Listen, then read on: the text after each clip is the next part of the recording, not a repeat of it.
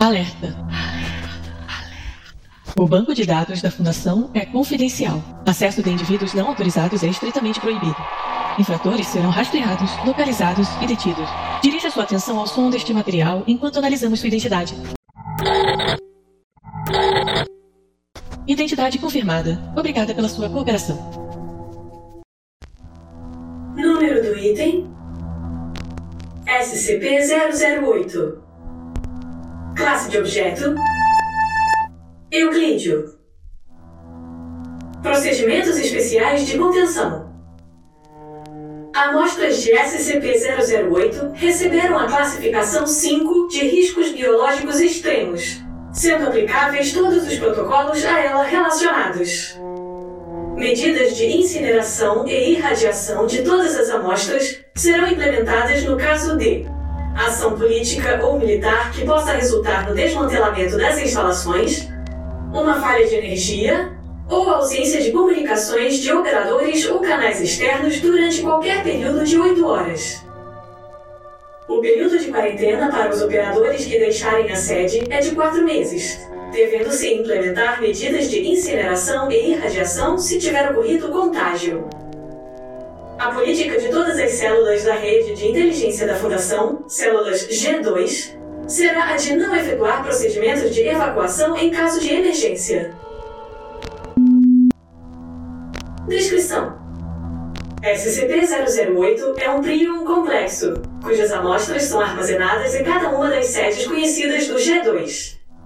A pesquisa de SCP-008 é altamente sigilosa e tem como principal objetivo evitar outras pesquisas que possam levar à síntese de SCP-008 em um futuro distante.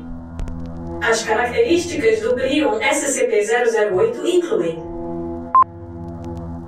100% de infecciosidade, 100% de letalidade, transmissão através de mucosas expostas e todos os fluidos corporais. Não é transmitido pelo ar ou pela água. Sintomas de infecção por SCP-008 manifestam-se em menos de 3 horas após a exposição e incluem sintomas semelhantes aos da gripe com febre alta, além de demência grave em estágios posteriores.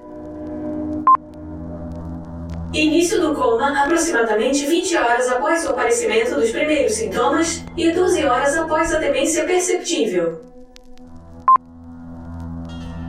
Ocorre um período de necrose celular esporádica que se assemelha à gangrena.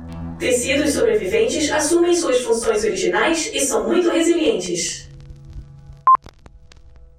Os glóbulos vermelhos aumentam muito a capacidade de armazenamento de oxigênio, resultando em um fluxo sanguíneo mais lento e aumento da resistência e força muscular. Os sistemas nervoso e muscular não são afetados pela falência total dos órgãos durante várias horas. O metabolismo pode diminuir para níveis extremamente baixos, permitindo que o indivíduo sobreviva por mais de 10 anos sem nutrição.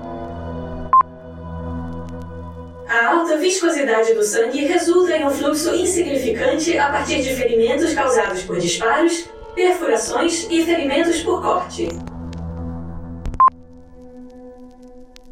Comportamentos condicionados, habilidade motora e mecanismos comportamentais instintivos são prejudicados, assim como habilidades cognitivas são severamente diminuídas e funcionam de forma errática. Animais sofrem necrose cerebral excessiva e se tornam inativos.